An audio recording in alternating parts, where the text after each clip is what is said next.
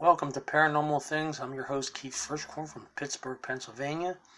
And we're going to do another UFO sighting uh, that are increased in Canada.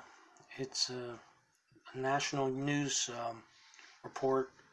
I guess it's global news, and I believe it's in Canada.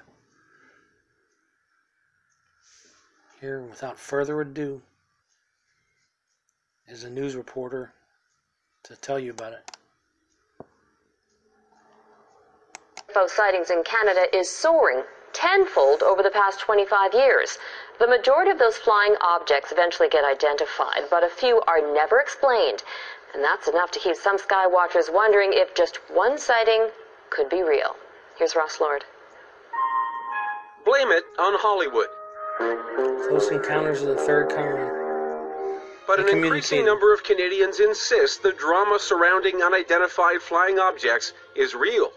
There was a very bright light, and I kept watching, and Again, it just global news so report. it came right up, right across, just floating like it was floating. Sort of like these images from Halifax. What the hell is that? It's the second time I've seen it. Fort Saskatchewan, Winnipeg, London, Sudbury. This Winnipeg science writer has never seen one, but Chris Rutkowski works with a network of observers on an annual UFO survey.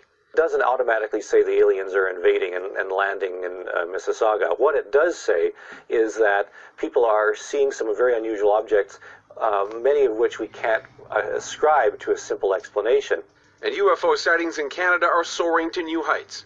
When they started keeping track 25 years ago, there were barely more than 100 a year. Since then, a steady increase, spiking to almost 2,000 two years ago. Last year was the second highest number on record. Only about 14 or 15 percent of the cases in 2013 are unexplained. Just enough mystery to keep UFO believers wondering. Occasionally, I've noticed things that were moving across the sky that were not planes or satellites, just a different color, um, a different shape. And even the experts admit there likely are advanced civilizations out there somewhere. maybe there's ways around the laws of physics or ways of traveling that we haven't even conceived of yet. And why they would want to come to Earth, I don't Like know. time travel, May- things might like be that. the scenery or the weather. Who knows? Hmm, maybe the Canadian winter isn't so bad if you're watching from a safe distance. Ross Lord, Global News, Halifax. Well, there you go. UFO sightings in Canada are increasing. That was a global news report. Until we meet again, sleep tight.